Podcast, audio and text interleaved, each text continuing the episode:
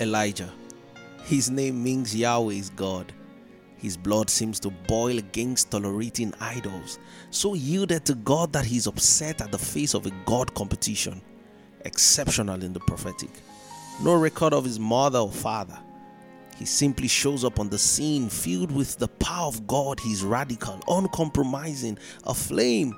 The king literally called him the troubler of Israel. He was so ostracized that he thought he was the only prophet left.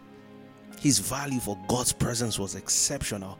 He calls out sin at the sight or sense of it. Elijah would say, God before whom I stand, even when he is obviously physically standing before a man. His God consciousness made him stand out from others because he always stood before God.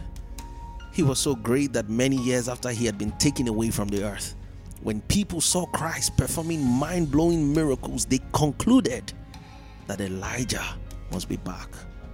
A man of prayer, described by two words in the book of Luke spirit and power. Elijah multiplied the widow's meal, she never ran out of bread. He took a dead boy into the upper room and brought him back alive.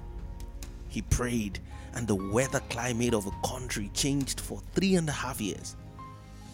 He supernaturally outran horses and chariots for 31 miles straight. A real living man possessed by the Spirit of God. And one day at Mount Carmel, more like a massive stadium, and then he makes his signature unforgettable remark and we will always remember. First Kings 18:21 Elijah stood in front of them and said, "How much longer will you try to have things both ways? If the Lord is God, worship him. But if Baal is God, worship him." And the people did not say a word.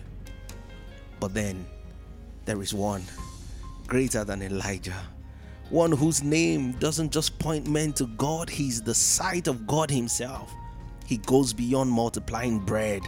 He gives himself as daily bread, he gives himself as our constant nourishment.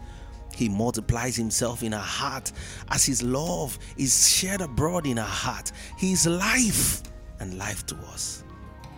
So Elijah will call rain from the skies. But Jesus pours out his spirit from on high. I will pour out my spirit on all flesh. And we know from scriptures the kind of rain that falls when Christ prays. I will open rivers in high places, fountains in the midst of the valley.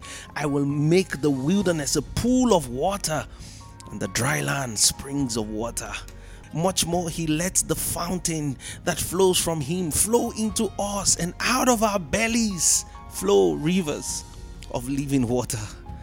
Jesus doesn't just mock Baal or any other god worshipped by men. He led captivity captive. He parried him down the street, conquered by the cross.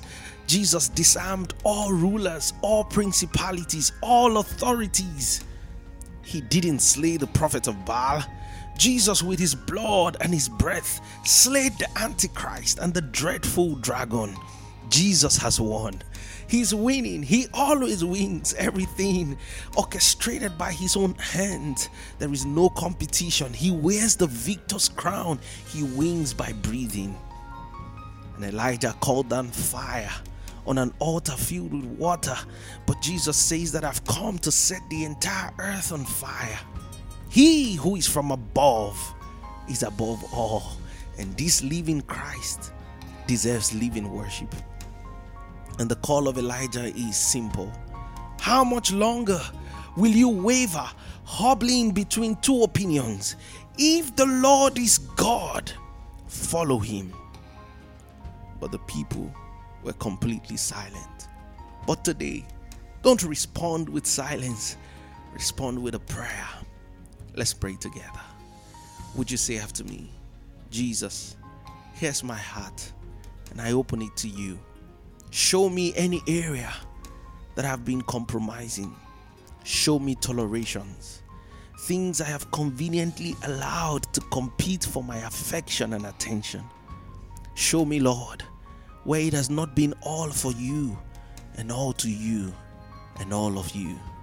Today, I want to freshly lay down my life, torn from all sin, torn from all selfishness torn from managing my own life, turn from half heartedness, from compromise, from lukewarmness.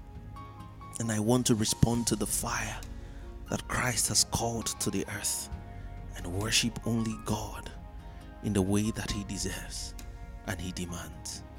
God bless you.